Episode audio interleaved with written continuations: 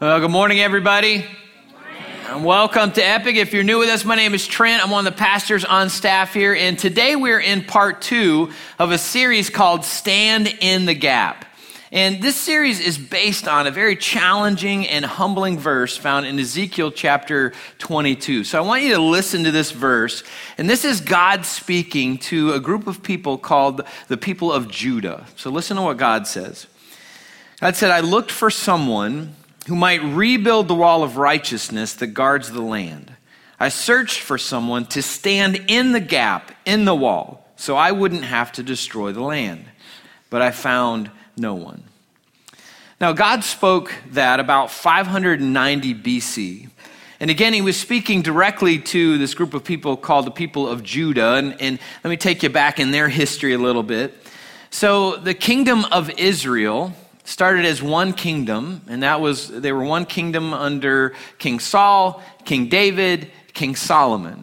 And then because of Solomon's rebellion, uh, that kingdom was split in two. There was a northern kingdom called Israel, a southern kingdom called Judah. And prior to this statement, the, the people of Judah, which lived around Jerusalem, were doing anything and everything they wanted. Like they turned away from God. They lived however they wanted to live. They did whatever they wanted to advance their lives. Their political leaders were corrupt. Even their priests were corrupt. Corruption of all kinds was at an all time high. And because of that, God allowed them to be taken captive by the Babylonians. Anybody know the king of Babylon that came to defeat them? Nebuchadnezzar. Awesome. Like you were paying attention back in Sunday school class or, or something. So King Nebuchadnezzar came and defeated the people of Judah, and he took many of them captive and took them back to Babylon. Now, as they were back in Babylon, uh, God didn't forget about them. God still used some people to minister to, to them during that time of captivity. So God used a man by the name of Jeremiah who stayed in Jerusalem to minister to the few people that stayed there in, in that city. God used Daniel, and Daniel worked through the king's royal court. God used Ezekiel, and Ezekiel was a captive ministering to captives. We learned a little bit more about him last week. And then for those of you who, like kind of history and understand what happened uh, from that time to what we're going to talk about today, in 539 BC, the Babylonians were taken uh, captive by the Persians. So the Persians came and defeated the Babylonians in battle. And so, if you kind of look at what uh, Babylon was doing, they were defeating all these smaller kingdoms in battle and then expanding their kingdom and all the people that served them. And then a bigger kingdom came along and defeated them. And everybody that served King Nebuchadnezzar then ended up serving the kings of Persia. And the, interesting thing is, through the kings of Persia, the people of Judah found great favor. So, shortly after they were defeated by the Persians, the first Jewish exiles were allowed to return to Jerusalem to re inhabit that city and there were a few king changes that happened. And then in 479 BC, a young Jewish girl named Esther became the queen of Persia.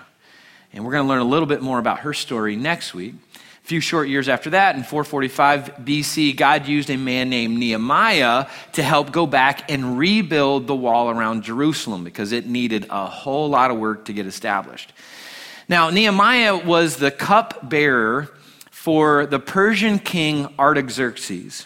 And the cupbearer was a very special role within the kingdom. It was a very trusted position, and it wasn't given to just anybody.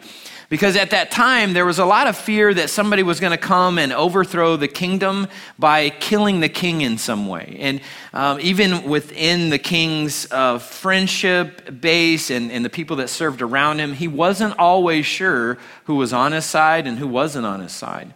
So he had a cupbearer who would make sure that anything he drank was not poisoned. And can you imagine being the cupbearer? Because what you had to do was you had to drink it before the king did.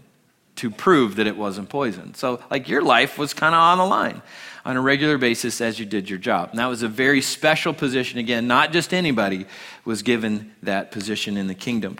Now, Nehemiah chapter 1 tells us that Nehemiah's brother went to Jerusalem to find out what was going on there, and then he came back and gave a report. So, in Nehemiah chapter 1, verse 3, he says this to Nehemiah. He says, Things are not going well for those who return to the province of Judah.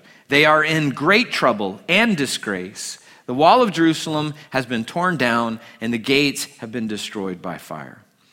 So, we learned last week that walls around ancient cities were extremely important. Those walls provided protection for the people who lived inside of those cities, and if those walls were strong, those people were safer. If those walls were weak, if those walls could be breached in battle, then those people were not safe.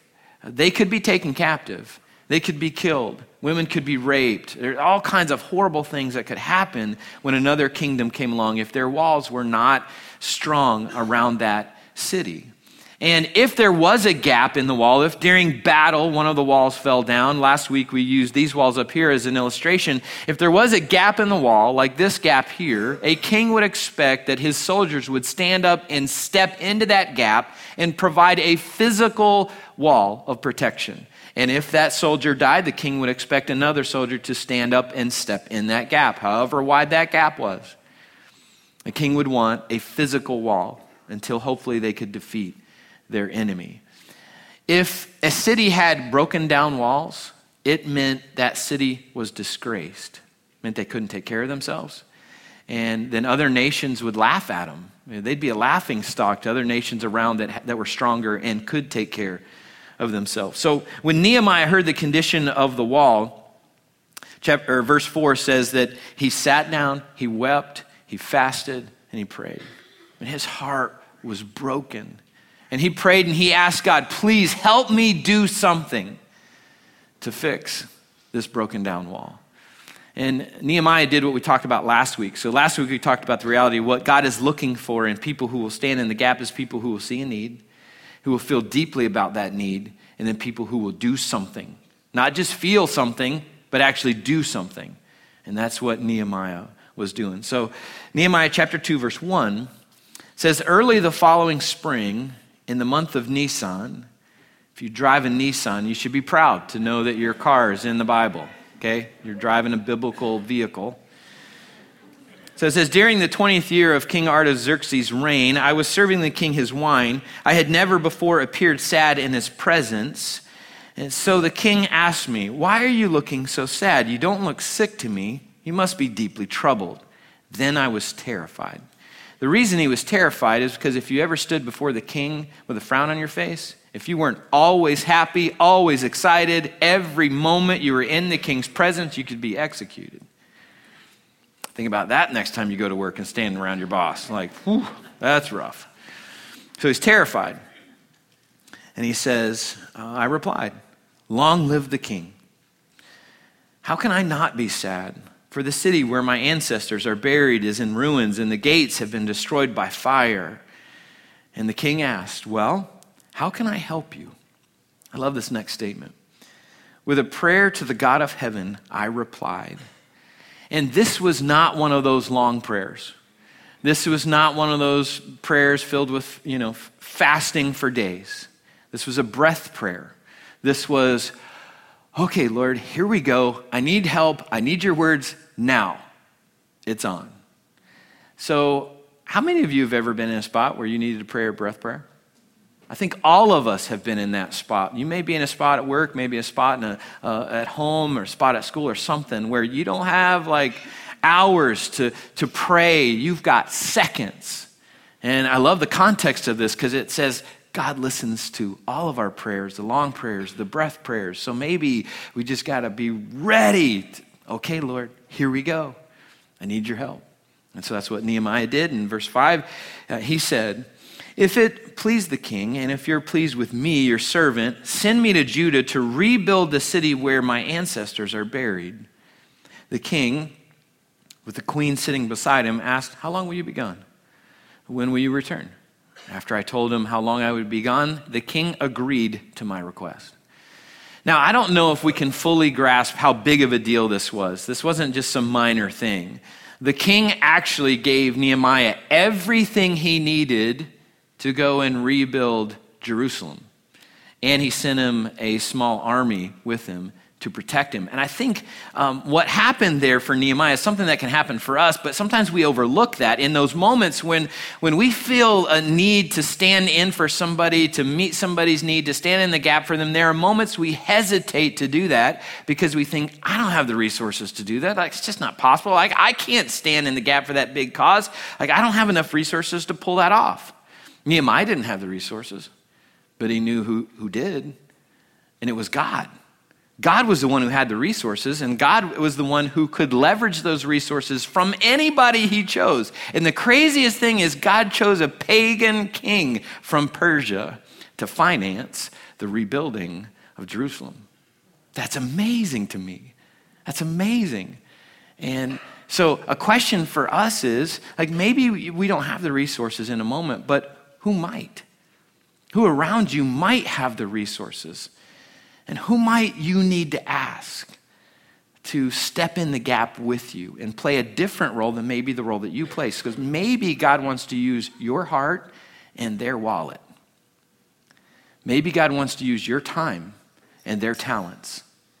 I don't know who else God might want to invite you into, you to invite into standing in the gap for somebody, but m- maybe you're going to be the champion, the voice that stands up and says, Hey, here's a need. I see a need. Will you come in and help meet that need? God can provide the resources that we need, but we just got to learn to ask and ask Him, and God can release those resources from anywhere He wants. Now, with all the resources of Persia at his disposal, Nehemiah headed to Jerusalem to rebuild the wall. And as he did that, uh, he got to Jerusalem. He, he had a group with him. And, and you can imagine all the people of Jerusalem wondering, like, what are you doing here? Like, have we done something wrong? Are we about to be in big trouble? Because we've got the king's cupbearer who's come to town. And verse 16 tells us that Nehemiah didn't tell him anything about why he was there and what he was doing. He went out at night, took a small group with him, and he looked at the condition of the wall. He did some homework before he met with the city leaders. And I think that's something that we need to, to do as well. Because uh, there's moments where we see a need and, and we want to jump in. There's moments I want to jump in and meet somebody's need in a moment. And I think what we need to do sometimes, many times, is slow down and do some research before announcing all that we're going to do to help somebody that can help us in some big ways, in several ways. One is like there are moments we come in and we're like, man, I'm going to step in and do this. And it's kind of me centered instead of God centered. And all of a sudden we step in and then we're in over our heads going, what have I said I'm doing? And then we back out quietly. And we don't want anybody to know what we said. Like, oops, I like misspoke or something. Um, so researching will help us understand what some of the real needs are and how we can meet those needs. Here's a, an example on a personal level. I think we've all had an experience where somebody's asked us for money.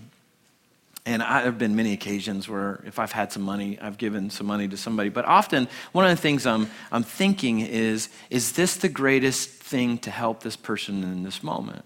There's moments where it really is.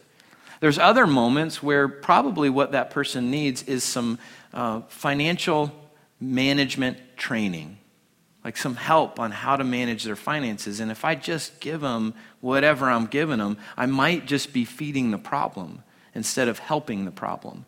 And so I think it's important for us to do some research before announcing the help that we're going to try to provide. So that's what Nehemiah did. And then he met with the city leaders. And he told them this. He said in verse 17, You know very well what trouble we are in. Jerusalem lies in ruins, and its gates have been destroyed by fire. So let us rebuild the wall of Jerusalem and end this disgrace. Then he told them about how the gracious hand of God had been on me and about my conversation with the king. And they replied at once, Yes, let's rebuild the wall. So they began the good work. Now, Nehemiah's strategy for rebuilding the wall was to divide the wall up and have people to work on the section that was closest to their home. So they would uh, work on that section, and somebody else would work on another section. They did all of that at the same time, and they experienced amazing success that we'll hear about in just a minute. But another thing that they experienced as they began this was something we see in chapter 2, verse 19. So in chapter 2, verse 19, it says, But when Sanballat, Tobiah, and Geshem the Arab heard of our plan, they scoffed contemptuously. What are you doing? Are you rebelling against the king? They asked. So they started to experience resistance and opposition and obstacles from these fun three guys. So let me tell you about these guys. So we first have Sanballat. So he was the governor of the region north of Jerusalem called Samaria.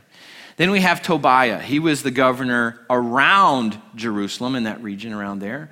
And then Geshem most likely governed the region south.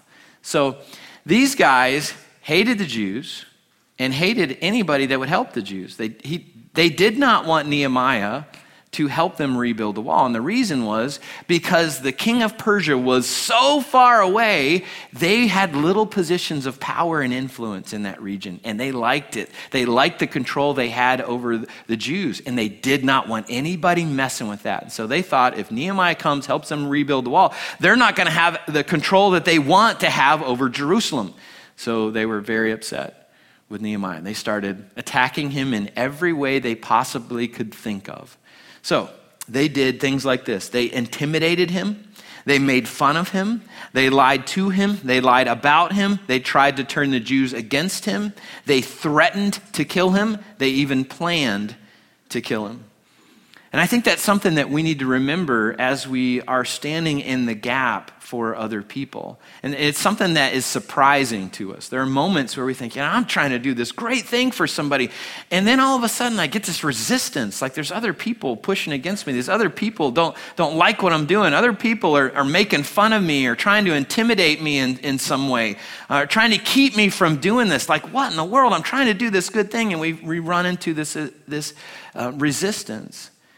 And I think it's a natural part of standing in the gap for people, something that we need to recognize that might happen, and we need to learn how to navigate beyond it as it does happen. Let me give you some examples from us as a church as we started. So, as we started as a church, uh, we had several people tell us that it was a terrible time to start our church back in 09, so nine years ago. And they were right. Uh, what happened in 08? Anybody remember that? Yeah, the economy popped. We had a whole bunch of people moving out of the county. So as we're like making plans to start our church, we had a number of people going like, like this is a terrible time. Like, why don't you guys wait until you know the economy recovers? And uh, we're like, ah, you know, we feel like God wants us to do this now, and that God will provide the resources, and God has provided all the resources that we've needed and, and more.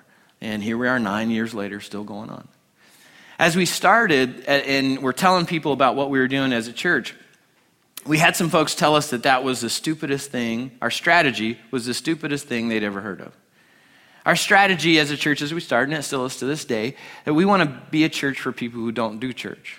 And if you've not heard of that before, it's really a play on words. We're not interested in just doing church. We want to learn how to be the church for each other and for our community.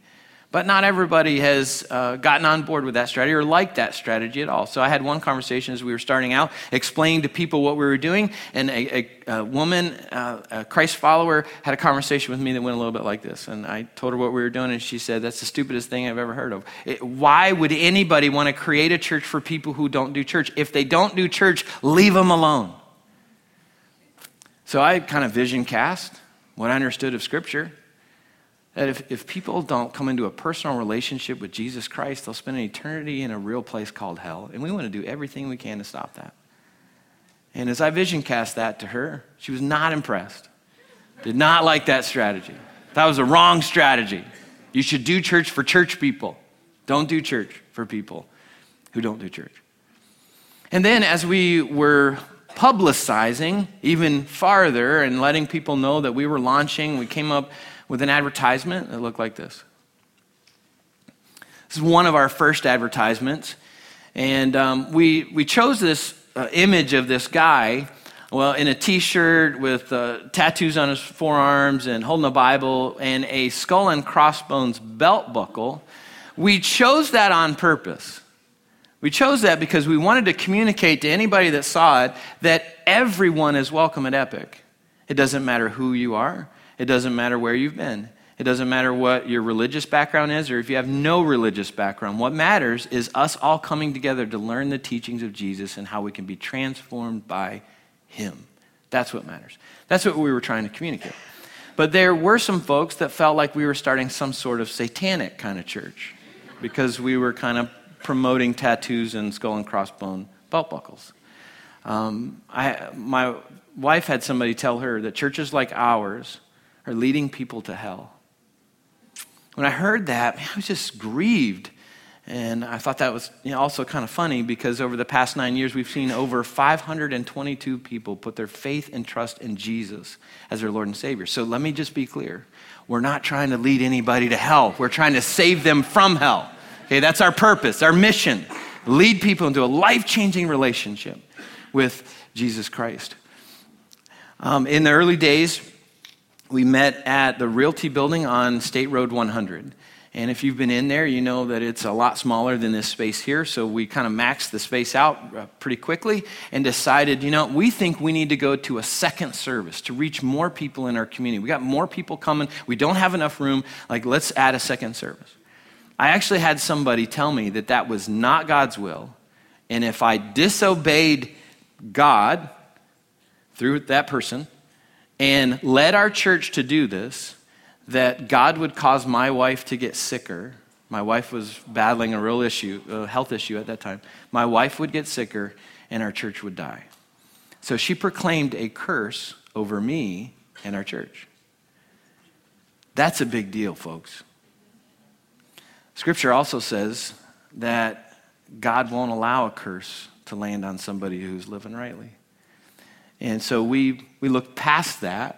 And I wish it, that I was making that up, but I'm not making that up. And it just grieved my heart that somebody would, would make those kind of statements. I mean, that was real personal, obviously, for me in that context, but it was personal for my family, it was personal for my church family. And uh, we had to look beyond that and say, listen, like, that's an obstacle that we're going to overcome because there are more people in our community that need Jesus, and we're not going to let that statement stop us. When we planned our first 3G Sunday event, where we go into our community to serve, we had people tell us that we shouldn't do that, that that was wrong. They said on Sunday morning, like, we need to be in a box learning about how to be the church. And I thought, well, like we do that like most Sundays, like, why don't we take a Sunday and go be the church and practice what we're learning? And uh, not everybody enjoyed that strategy, but we've been doing 3G Saturday, 3G Sunday for a number of years now and seeing more and more people actually being the church for our community. And uh, I failed to mention this um, in the first service, but last night we received a community award from the Rotary Club for our 3G efforts. Uh, they recognized that. So, all of that applause goes to God for who He is. It doesn't go to any of us, as we know that it's not about us, it's about our community. But our community is recognizing, wow, that's a place that cares about us and wants to serve us. Now, if you aren't a Christ follower, you may hear some of that and go, like, oh, church world. Like, that's why I'm not a church person. Like, I get it. But that's why we've created Epic, because we want to really be a church for people who don't do church. We want to step beyond, beyond those uh, silly obstacles and reach as many people in our community for Christ that God will allow us. And so I hope that you'll join us in that, just like Nehemiah was hoping that the people of Judah would join him in rebuilding the wall. Now, the things that I've described for us are like minor compared to what Nehemiah and those people faced. They faced some major things. Their lives were on the line on a regular basis. And Nehemiah actually tells us that they had to work with a weapon in one hand while they worked with the other hand at rebuilding the wall because there was constant threat of the enemy coming and attacking them, and they had to be ready on a regular basis. But Nehemiah would not allow that to distract him or them from their mission of rebuilding the wall around Jerusalem. So, this is what Nehemiah basically said to all of his enemies who tried to stop him. Take a look at this. All right, so that's not exactly what Nehemiah said, but you know, as I was reading this story, I'm thinking it probably happened like that. You know, it was, you know, that Braveheart moment. Wow, that's exciting. So Nehemiah would not be distracted. He wouldn't let anything or anyone distract him from his mission of helping Judah rebuild that wall. So Nehemiah chapter 6 verse 15 says, "So on October 2nd, the wall was finished, just 52 two days after we had begun. And when our enemies and the surrounding nations heard about it, they were frightened and humiliated. They realized this work had been done with the help of our God." So I love Nehemiah because he always points to God and what God is doing. Nehemiah saw great need. Nehemiah prayed about that need. Nehemiah felt deeply about doing something. Nehemiah did some research. Nehemiah recruited. Nehemiah inspired other people. Nehemiah overcame the obstacles that were trying to keep him from rebuilding that wall. And God honored all of his efforts. And I think the same thing can happen in our lives. As we see a need, we stand up and stand in the gap for that person or that great cause uh, and help those people in need as we pray, as we pray to the God who provides all the resources that we can need and more, as we stand up and do something, as we overcome obstacles, God can help us live like Nehemiah and rebuild a wall of safety and protection around people that he loves. So, like I asked you last week, who might you need to stand in the gap for? Like who around you is in great need? Walls around them that should provide protection are not. And they need somebody to stand up and stand in the gap for them, to overcome some obstacles, to pray, to research, to hang out with them. One of the cool things about Nehemiah was he stayed about 12 years. He didn't just come in 52 days and then gone. He hung out to help them reestablish not just how they operated uh, with the wall, but how they re worshiped their God. And so maybe you need to stand in the gap with somebody long term and not just for a moment, but who might you need to stand in the gap for? Let me tell you several ways that we are trying to do that in our community. So, again, we have 3G Sunday coming up. And this is our chance to go out into our community and let our community know that God is for them, and so are we. And we've got about 400 opportunities for us to do that. So I hope all of us will get involved in that. But over the past few years, what we've decided to do, in addition to giving of our time and our talents, was we felt like God wanted us to give of our resources uh, as well, financially. And so we added a financial component to 3G Sunday. And we've decided a few years ago that we would help some organizations in our community do what they do better. And we would stand in the gap with them. And uh, last year, for example, we helped put new flooring in the Family Life Center. And many of you were involved in that from a giving component as well as actually pulling out carpet and installing that new floor. And we were grateful to be able to do that. But this year, we've decided to come alongside our partner, the Alpha Women's Center. And they do an amazing service in our community. And I want you to hear a little bit more about what they do. And so I've invited their director, Wilma, to come and tell us about it. So, would you invite Wilma to the stage?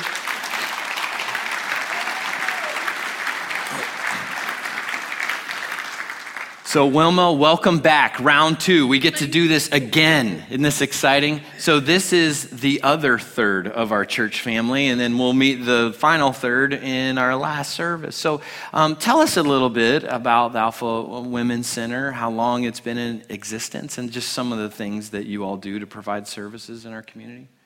Well, Thank you, Pastor Trent, for this opportunity. And the Alpha Women's Center started as Alpha Pregnancy Center in 1999. And our founder is Jennifer Bartlett, who's still in the community today. And um, Jennifer actually had her own crisis pregnancy. And following that, God placed it on her heart to open Alpha in order to um, help as many women as possible. And so today, Alpha still exists. Uh, we changed the name, and well, the decision was made in 2017 to change the name to Alpha Women's Center so that we could serve more women. We found through research that the name Pregnancy Center was deterring some women from coming in and receiving our services. And we not only offer free pregnancy tests and ultrasounds, but we also have support programs, mentoring, um, as well as a mommy's boutique, which offers um, free items, baby items to moms at the end of each of our parenting support classes. Uh, you do a whole lot for, for many ladies in a moment of crisis.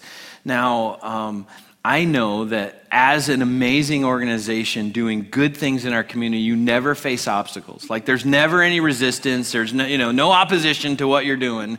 So, would you describe just a few of the obstacles that, that you face? Well, one of the um, needs that we have as far as an obstacle is just having volunteers, not only just to pray, but also stand in the gap with us as we serve the moms. Um, right now, one of our, our, biggest opportunities is to um, actually have an ultrasound full time on site. And the ultrasound challenges are that not only do we um, need sono- licensed sonographers, but we also need a medical director, which over the years has been difficult for us to um, to um, attract. But thanks to God, um, now we have eKYROS. Our database system had not been updated since 1999, and we recently updated it. And so the uh, medical directors can actually be remote. The, the technology is HIPAA compliant. Um, and so we're taking baby steps as we go forward, but we'll, we need several things from not just the medical director, but the, the sonographers, the machines, the um, also malpractice malpractice insurance and, and staff that are more medically um, inclined. So, why is a sonogram and ultrasound so important? Like, how does that help somebody as you're servicing them? Um, well, because about 80% of the moms that are on the fence about giving birth, carrying their child to birth, um, actually choose life after they see the baby, um, the ultrasound. Um, and so it's, it's really amazing to experience um, because I've seen that since I've been um, at Alpha since December 4th. And I, there's there's nothing to describe the watching God move on the heart of a mom when she says yes, and then we're there to walk with her along her journey, so she knows. And we love to let them know you're not alone, and, and that's why we're there. That's the importance of what we do. So why um, is what you do so important in our community? And if you just speak to it for a moment from a personal level. Well, when I was um, 1999, actually, when um, Jennifer Bartlett was um, given the vision to open Alpha, I became pregnant in December 1999. Um, and I'm a preacher's kid, and uh, both of my parents turned their backs on me. Um, I actually, my dad wouldn't speak to me, and that was hard because I'm a daddy's girl. And my mom um, told me that she didn't have that choice when she became pregnant with my oldest brother, who who was not my dad's child. And so my aunt ended up doing all the arrangements um, for me to have my abortion, which unfortunately happened on February 14th. And uh, so for me, I was alone. I felt alone. I was in church, going to church every Sunday, um, supporting, you know, what I was raised to believe. Um, but but in that moment of crisis, I had no one. Um, but I thank God I didn't turn my back on Him. I, I, just pushed in closer to Him, and it led me here to to be used for God's glory at Alpha. That's amazing. Thanks for just being courageous enough to share that with us this morning. So there are some real needs in our community. Alpha Women's Center is doing some amazing work to meet those needs. And we can come alongside and support them. We actually have some volunteers that, that serve there on a regular basis. Thank you if you're any one of those folks that do that. We're going to serve with them on 3G Sunday coming up, which is exciting.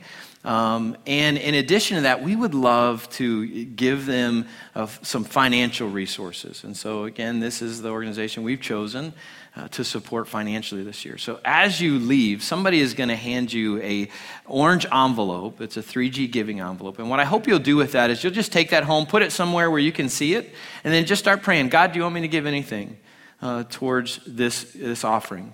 And if so, what do you want me to give? And just respond and do what God asks you to do. That's between you and God. Then you can bring that back, put it in one of our giving boxes, and we'll make sure all of that goes. Now, our goal is to give $4,000 to them. And we're in conversations with them about the ultrasound thing, and man, we'd love to be able to figure that out. Wouldn't that be amazing? Uh, to understand 80% of, of women who are on the fence will decide to give birth to their child, whether through adoption or keep their baby, when they just see a picture of their kid before it's born. Wow. So we'd love to be praying with them to see this um, obstacle overcome and this need met. So, would you thank Wilma for being here again with us today?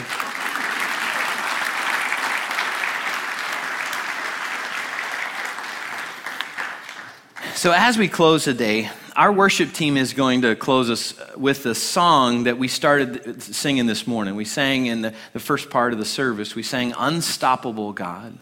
And as we sing that together, I want you to, to just spend a few moments reflecting on all that God did to overcome obstacles, to stand in the gap for us. Listen to what Romans 8 says. Romans 8:38 says, "I am convinced that nothing can ever separate us from God's love, neither death nor life, neither angels nor demons, neither our fears for today nor our worries about tomorrow, not even the powers of hell can separate us from God's love. No power in the sky above or in the earth below, indeed nothing. And all creation will ever be able to separate us from the love of God that is revealed in Christ Jesus our Lord." So God overcame every obstacle to stand in the gap for us. He wants us to learn how to overcome obstacles as we stand in the gap for other people. So, if you would, just stand with me. I'm going to pray, and then we'll sing together. Lord, I'm so encouraged by Nehemiah's story.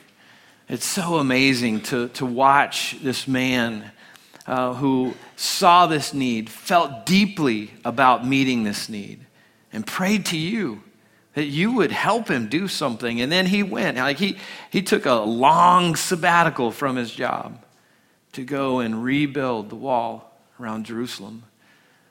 And Lord, I, I think he's our example. It's one of the examples for us that we need to learn from. Last week we were learning from Ezekiel, and this week we're learning from Nehemiah. And God, you want us to be like him. You want us to, to see that need, feel deeply about needs around us, pray to you, invite other people in, and stand up and do something and hang out for, for a considerable amount of time. Not just run in and run out, but, but show people that we're, we're going to stay around and provide the protection, provide some resources, provide safety and security, and be a long term long term resource for them.